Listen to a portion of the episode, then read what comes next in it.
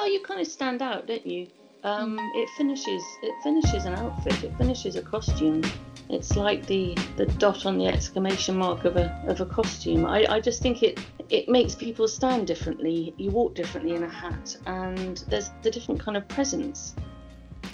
Ever wondered what the creative process is behind the films, TV shows, and theatre productions you watch? Well, Crew Chats is a new podcast going behind the scenes and chatting to the crew that help make these productions. I'm Poonam and I usually work in the costume department. Whenever I tell people what I do, they're always fascinated. So I thought, wouldn't it be cool to hear more from the wonderful people who work behind the scenes to make the films and shows we all love? Today's guest is costume milliner Sophie Lamb, who studied sculpture at university but had always had an interest in hats and headdresses from a young age. Sophie studied millinery under Rose Cory and went on to work in the millinery and jewellery department at the Royal Opera House. After a number of years at the Royal Opera House, she went to work in the costume department for Riverdance in New York and later went on to become the head of costume for the European tour of the show for five years. Sophie then took a break to have a family but maintained links to the industry. She combined motherhood and working as a film daily with work as an in-house masseuse at Leavesden Studios. Sophie later returned to millinery as an costume milliner for film, working on productions such as King Arthur, Assassin's Creed, Fantastic Beasts 1 and 2, and Paddington 2, to name a few. Hi, Sophie. Hello, Poonam. How are you? Good, thank you. Um, thank you for coming on the podcast. My pleasure. Um, so I'm going to start by asking what you do. Um, you're a milliner, and not many people listening, or some people may know what it means. So if you could just explain what a milliner is and what that involves, please. I make uh, hats and headdresses for film mainly. Millinery covers everything from fashion to to film work to um, going to Ascot or whatever. But I'm I'm primarily uh, just a film and TV hat maker it's a fascinating art. Um, do you think I feel, like it's something that's dying, a dying art? Maybe is that am I correct in saying that? Like a skill. Well, in terms of you know nationwide, it probably isn't um, because people are still use, going using them for weddings and for going to uh, big events. But um, in terms of, of everybody wearing a hat every day like they used to pre-war, um, you could say it is a dying art. But I wouldn't say I wouldn't say it is. No, I wouldn't say it is. what What do you think is the appeal of wearing a hat? It sounds like a really random question, but what do you think draws people to wearing a hat? Well, you kind of stand out, don't you? Um, mm. It finishes it finishes an outfit. It finishes a costume. It's like the the dot on the exclamation mark of a of a costume. I, I just think it it makes people stand differently. You walk differently in a hat, and there's a different kind of presence. Um, a lot of people find wearing hats really kind of uncomfortable and awkward, but I think it's just because they don't normally. No, I, th- I think people don't like to stand out, and if you do want to stand out, you wear a hat. And our hairstyles also aren't as kind of forgiving for wearing a hat as as they used to be. Um, you know, you see people wearing kind of hats perched on the side of the head, and it's lit, and it doesn't look right. But it's I think it's because the hair hair beneath it isn't isn't giving it a platform. Yeah, that's true. I think it's something we mm. should maybe re um, reintroduce into society. I'm saying this as someone who rarely wears a hat. Actually, I'm I'm one of those people that's like, oh, it doesn't suit me at all. Well, I, I think I think the difficulty is um, if you go to um, mainstream shops, um, you'll find that a lot of a lot of hats are, are actually not proper straws.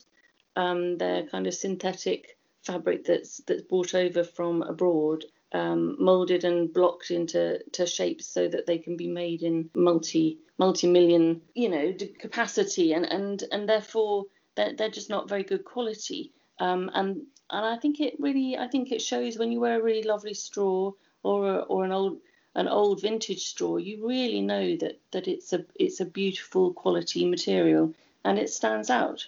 Yeah. Yeah that's true. And as you mentioned the molding and the sort of creation of it. Um so my next question would be then in terms of that is that if a designer comes to you with an idea or a brief how do you start? How does the, your creative process start? Well each designer is kind of different in their approach obviously. Um, some come with a with an actual specific drawing that they've made. Um, others just come and give you a kind of mood board or suggestion of colors or um, period of, of hat that they want made.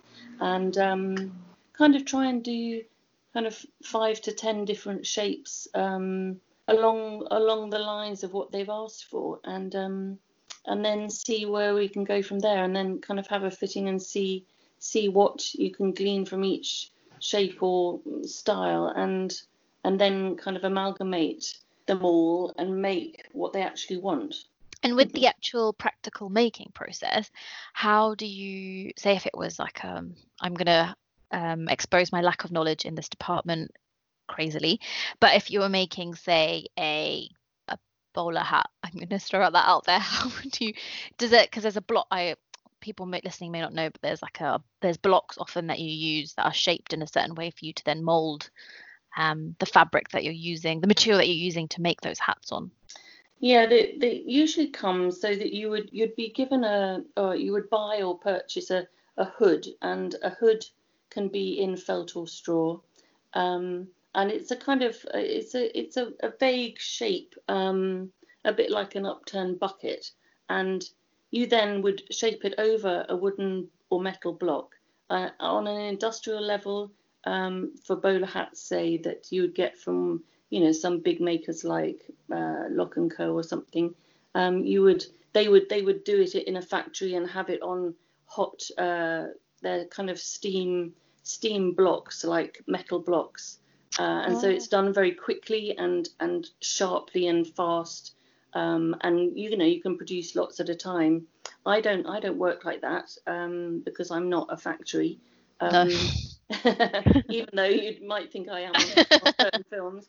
But um, it's really just kind of how it's always been, which is with steam. So I have a, a hat steamer, and you steam and and soften up the felt. I'll, I'll just use felt as an example, and you soften up the felt, and then and then pull over um, a block um, and tease it down so that you've got a nice, you know, clean clean shape, and you put pins all the way around and allow that to dry and go cool because then the felt keeps the shape that you've tried to tried to um, make. And then you would then maybe cut that um, and make a brim that you then reattach and sew by hand onto it.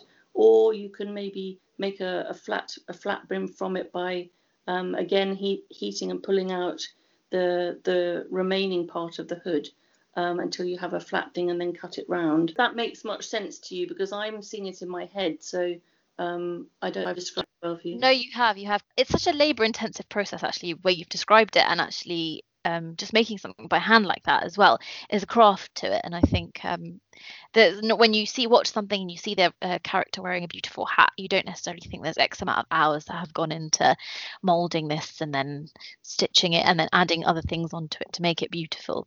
I think you can really tell when something's been been handmade and or when it's been made in a factory. I think there's a maybe just because it's maybe because of its imperfection. Um, hopefully, it's only a slight imperfection, but I, I just think it, it really shows when it's when it's made by somebody and not by a machine. Yeah, definitely. I think that's very true. I think I was talking to someone else and they were referring to like metal and they were saying that um, similarly to you, where you can see where it's got the little imperfections, but that almost shows the the character of the period, as it were, rather yeah, than exactly, exactly. It's more believable and more more realistic in how it was. I mean, yeah, it's a charm to it. Exactly. um, so I'm going to circle back to your beginnings, and if you could just tell us a little bit about how you got into the costume world. Well, my degree is actually in sculpture, uh, and but I'd always collected hat from an early age. I don't know why. I just kind of loved the form, and I finished my degree and decided that I would learn how to make hats properly, um, couture millinery, and went to London and learnt with Rose Cory in London. Then I decided that I would apply for a job at the Royal Opera House and ended up working there for nearly five years in the hat and jewellery department. Uh-huh. And I kind of went in sideways. It's a bit like, I mean, you never know where your career is going to take you. And you kind of take two two steps forward and then you go sideways and you know you never kind of know what's going to come up. Um, but they they were doing the refurbishment of the royal opera house after i'd been there for that length of time and i decided to i'd always wanted to travel and was offered a job on riverdance the show as head of wardrobe head of costume so i decided to take it. Um, and that's kind of how i went into it that way but I'd had actually started from millinery. and you circle back to it, I guess, if in the end, didn't you as well? Yeah, yeah. Also, Riverdance. That's pretty cool because I remember when I was younger, seeing it was such a big thing. I feel like, I'm assuming it still is It now, but I remember watching on TV. Is it Yeah. Michael Flatley? No, is it Michael Flatley? It was, yes, Yeah, originally. Yeah, originally. Uh, how was it touring and traveling around? Oh, it was the best. Yeah, it was just great. A lovely time, actually. Certainly, those first five years were pretty special. We went around the world in five star accommodation and worked very hard and played hard. Yeah, it was really good. Yeah, really good. you have some good stories from there. Lots of memories. Yeah. so then you took a break to have children and raise your children. How was it then entering back into the costume world? Did you find it difficult or was it a little bit more straightforward than that? Well, I'd always kind of kept my, I'd, I'd kind of kept kept working within the the costume world by um, working as a daily on various films all the way through the time that I had the children, um, and I was also working as a masseur at uh, Leavesden Film Studios. So I was always around uh, around the business. So I didn't kind of feel like I'd left it really. I, I, I moved away for a bit, but not not entirely. And then I guess that helped you with sort of like if you uh, then when you were ready to come back, I guess yeah, it would have been easier to re-enter into the fray, as it were. Yes, it, it was. Working in film is very different to theatre. It's a much faster pace, and you're asked to deliver much more quickly, um, like yesterday, rather than you know working on a working on a production that's that's not going to be uh, seen for a couple of months. You know, uh, which is what happened at the Opera House. You know, you've got you had a bit of time ahead of you to prepare, but with film, it's a very different, very different ball game. Would you say there's one that you enjoy more than the other?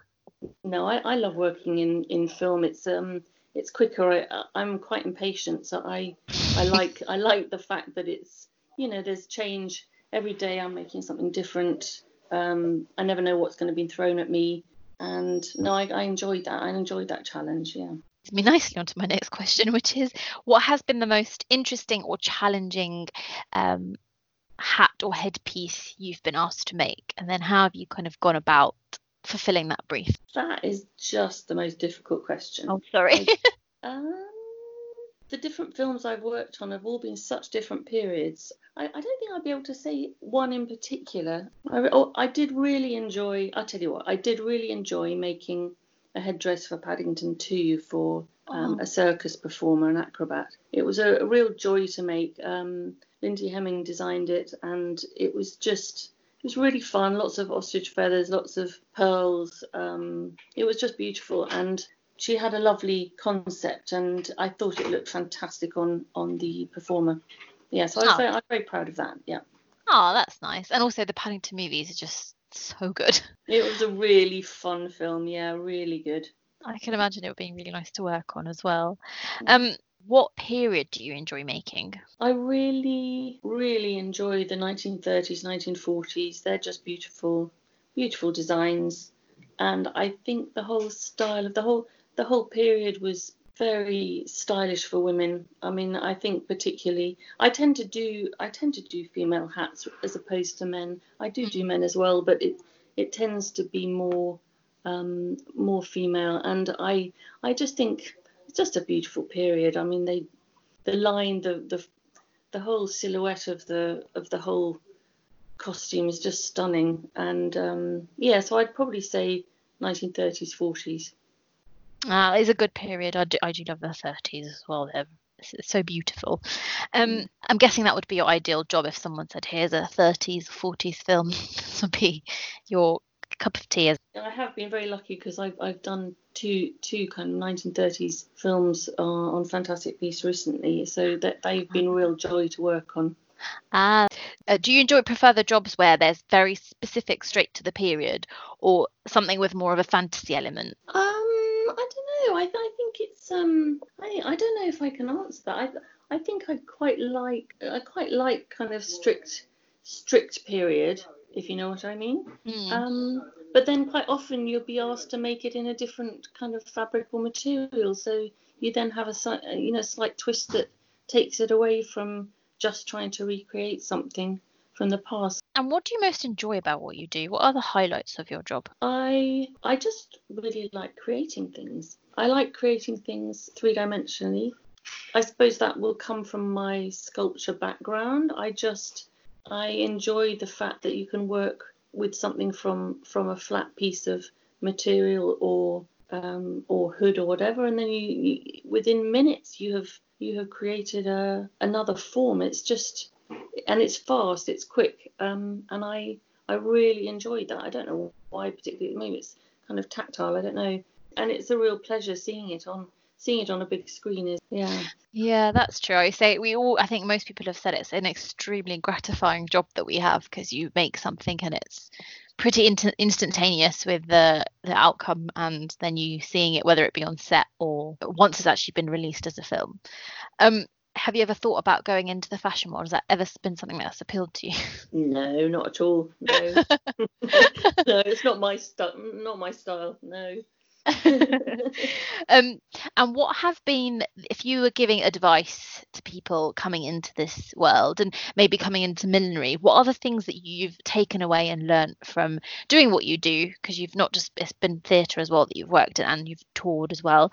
What would you say to someone? I think I'd um, go and go and have a look at um, originals. I think that's been a real help that I've, you know, done more recently. You know, go to the V&A, go to the archives, and have a look and see how things are constructed. And um, I think that really kind of helps. But also just to to keep a, your mind open to lots of different things. Go and do different courses.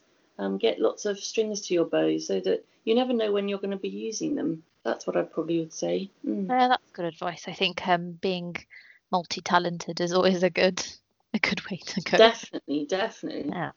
and what inspires you? Um, I think what inspires me is is being able to be creative on a daily basis is is pretty. I was really lucky. I mean, I'm I feel like I have a very lucky job doing something I love and um, I think that in, that inspires me really. I'm not behind a desk um, or you know doing a nine to five, which I just don't think suits how I am as a person. And you know, so why would you not feel inspired by being able to go and do a job you really want to do and fantastic designers? Yeah, it's very true. And you're, I guess, also we're surrounded by creative things almost constantly whether it be other people we work with making things or pictures up on the wall or oh it's it, just best being able to walk around the different departments and have a chat with people and see what they're doing. And and you're all collectively working on the same thing but and everyone's kind of in their bubble doing their stuff. And then you see it all coming together piece by piece and oh it's just brilliant. Yeah. Yeah. It's definitely very satisfying I have to say. I think the thing we most recently worked on together I found um, it was in a random location in terms of actually physically where we were, but I found it was well certainly in our room we had loads of stuff lying around, not lying around, but purposely placed um, everywhere. And then if we'd go up to where you guys were, there was hats in the shelves, and then the makers had all their stuff out. So it was very, it was you get kind of get a little bit of a buzz, I think, when you sort of walk around and see things and you're like, oh, this is something you're working towards, which I think is really lovely. Um, yeah, exactly. Hmm. Yeah, I agree. So, so, which brings me on to my final question, which is what are your two watch recommendations? Well, this was a really difficult one. I'm sure everybody said this to you, but I mean, just to choose, I had to narrow it down in some way. So I just decided um, that I would choose three that I've watched recently rather than things maybe from way back that I would recommend. So my first one would be um, that I watched very recently, which is a documentary called White Riot, uh-huh. which basically um, is uh, directed by Rubika Shah, and it, it just documents the the rock against racism progression from from a humble kind of magazine to, to a complete movement and uh, you know in the 70s it's just it was just really amazing it had archive footage and so yeah, so and it's very current. You know, it's an anti-fascist documentary, but it's just it just shows the spirit of people. I just was really blown away by it actually. Um, yeah, really good, really really good. Ah, Um, and I don't know if you've heard of it. Have you heard of it? I've never. I only heard. I've only only because now you've mentioned it, but I'll have a look. Um, I've never. No, I haven't. Never heard of it. I think it's only just come out um, this May. In fact, I think. Um, Ah, really new then. Yeah, really new. Um, I saw a screening last year of it, and um, I think then they had to delay, obviously, because of what's been going on. But I, it's really worth seeing. Yeah, really worth a view. Um, a second one um, is an old film, but I I saw it again recently, which is Billy Elliot, Ah, I love that film. and um, I mean, you know, it's just a, such a good, a feel-good film, directed by Stephen Daldry, um, and set in during the miners' strike in 84, 85, and Jamie Bell's fantastic in it, and I'm sure you know the story of him dreaming to, aspiring to be a, a, a ballet dancer, and it just covers so much stuff, uh, so many um, stereotypes of, you know, boys becoming becoming ballet dancers, they must be gay, and um, and then it and then it covers the whole of the miners' strike and and Thatcher, and I don't know, it's just fantastic. And my mum's also in it, so I, it's always been a Is she? special one, yeah. She's got a small part in it, so it's always been a bit of a special one. Um, Oh, yeah, so that's my second my second recommendation. very good movie. And oh, and the music's fantastic as well. Yes. Mustn't forget that. Just up my street.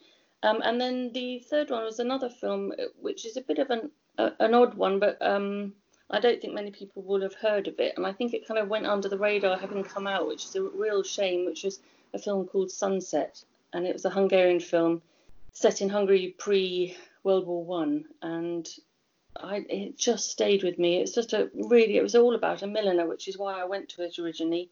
Um, Ah. and it was just beautifully beautifully shot and it just again but but also had very strong um, political side to it um, beginning of the kind of the whole of the destruction of society before World War One it was just really kind of it was a very very moving film yeah and Ah, beautiful Is that a recent one?